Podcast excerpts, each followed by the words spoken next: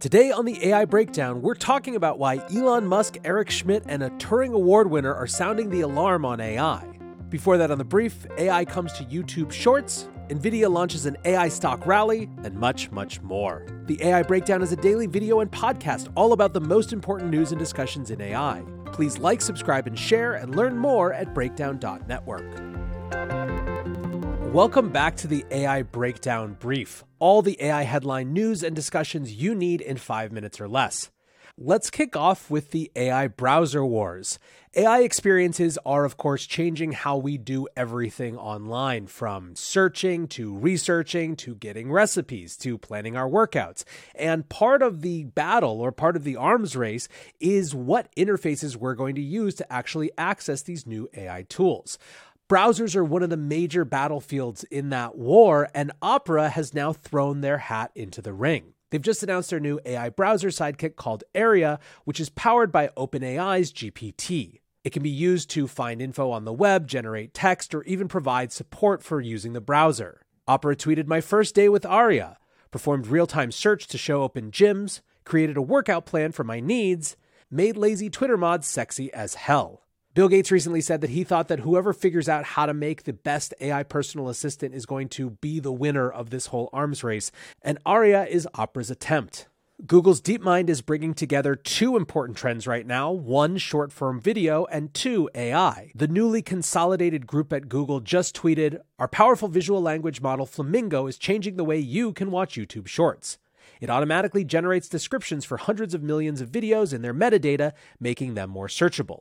YouTube Shorts are a massive, massive market. They're viewed more than 50 billion times per day, and it is one of the dominant emerging formats. Flamingo generates descriptions from videos automatically. The value to users is that they're going to be able to much more easily search YouTube Shorts than they would have been able to before. For creators, theoretically, it means that their shorts might be viewed by more people who want to see the type of thing that those videos are actually about. Next up, it is robots, robots everywhere. Another robotics focused startup Figure has raised $70 million. CEO Brett Adcock writes announcing Figure's $70 million Series A. From launch to robot in 12 months. One year ago today, we started working on the most ambitious project in my career. Can an autonomous humanoid robot be commercially viable this decade? I was compelled this was possible for the following reasons. Bipedal locomotion and walking has matured, AI algorithms and compute is here, battery and motor energy and power is sufficient. This seems possible, and it will feel like 50 years of the future was pulled forward. 12 months later, he says they've scaled the team to 50 engineers, deployed Figure 1, their first full scale humanoid robot, and designed commercial plans for the first robot applications. Figure joins Tesla, who just shared this video of their Optimus robots, as well as 1X's Eve in the robot race. Finally, on today's AI Breakdown Brief, let's talk about the massive AI stock rally that happened yesterday after NVIDIA's first quarter earnings report. The reason the stock market was so excited is that Nvidia massively outperformed analyst expectations. Adjusted quarter 1 revenue came in at 7.19 billion, which was higher than the 6.52 billion that was forecast. But the big one was current quarter revenue, which Nvidia estimates to be around 11 billion, which is more than 50% higher than analyst forecasts of 7.15 billion. Nvidia was up 28% on the news, while other AI related stocks, including C3 and Palantir, were up about 8% each. In total, more than $300 billion was added to the market capitalization of stocks related to AI. As Nvidia approaches a market capitalization of $1 trillion, it is now the fifth biggest company on Wall Street.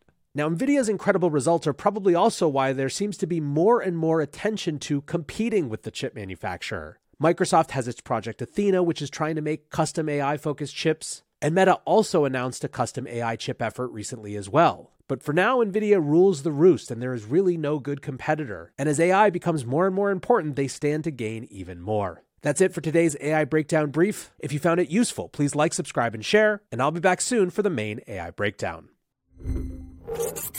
Elon Musk, Eric Schmidt, and a Turing Award winner are all sounding the alarm on AI risk. May 2023 may be remembered in the future as the month the AI safety conversation went mainstream.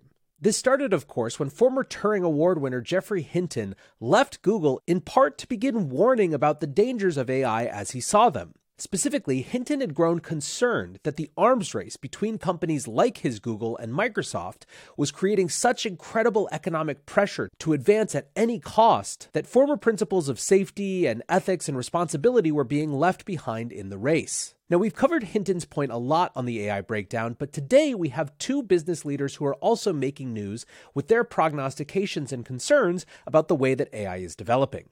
Both set of comments come from the Wall Street Journal's CEO Council Summit, which happened yesterday. The first set of comments that I'm going to read come from Elon Musk.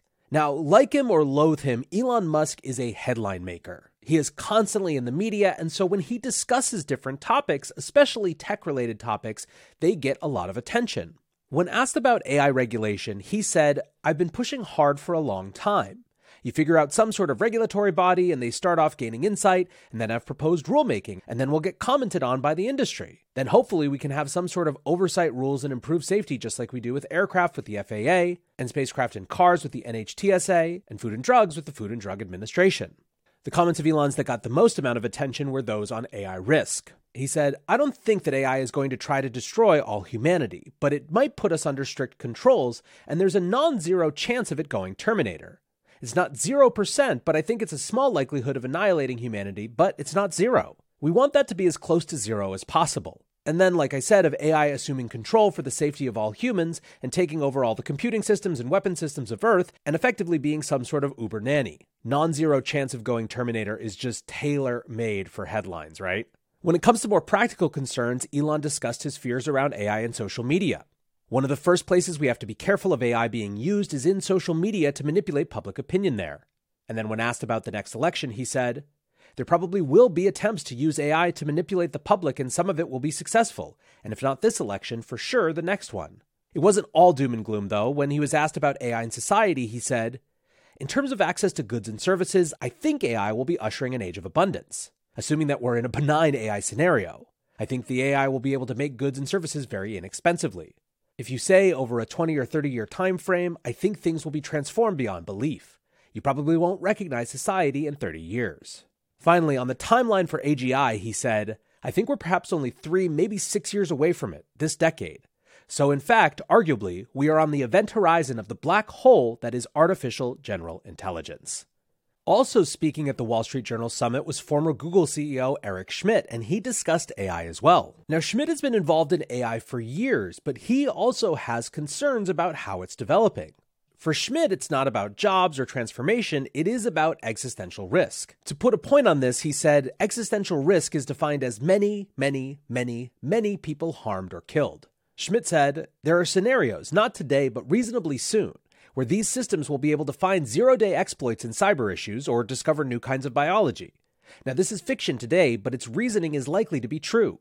And when that happens, we want to be ready to know how to make sure these things are not misused by evil people. Another AI risk warning came this week from Yoshua Bengio. Bengio was a 2018 Turing Award winner alongside Geoffrey Hinton, and he just released a long blog post called How Rogue AIs May Rise.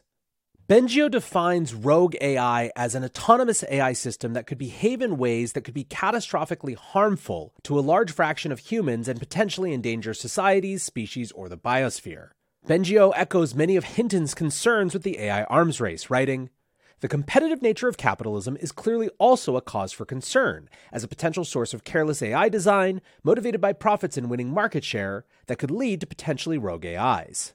AI economists may help us one day to design economic systems which rely less on competition and the focus on profit maximization, with sufficient incentives and penalties to counter the advantage of autonomous goal directed AI that may otherwise push corporations there.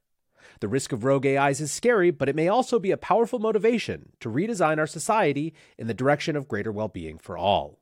Now, there are plenty of detractors who point out problems with Bengio's arguments, but I share it in the context of this broader, increasing conversation about AI safety in the public discourse. This, of course, is entering the political sphere as well. A couple weeks ago, the White House, of course, met with AI CEOs, and now the British government is doing the same, with Prime Minister Rishi Sunak hosting OpenAI's Sam Altman and others as well to discuss these exact issues. Leaders from Anthropic and DeepMind were also present, and it doesn't really seem like we got a lot of detail about what was discussed except very high level trivialities. In the meantime, the EU is advancing what could be pretty onerous AI regulations. OpenAI's Sam Altman has in fact said that they might have to leave the continent if the regulations go through as they are currently written. Speaking in London, he said that he had, quote, many concerns about the EU's planned AI Act and that the details really matter. We will try to comply, but if we can't comply, we will cease operating. Here's how the Financial Times describes where we are. The EU's AI Act was initially designed to deal with specific high risk uses of artificial intelligence, including its use in regulated products, such as medical equipment, or when companies use it in important decisions for granting loans and making hiring decisions. However, the sensation caused by the launch of ChatGPT late last year has caused a rethink, with the European Parliament this month setting out extra rules for widely used systems that have general applications beyond the cases previously targeted.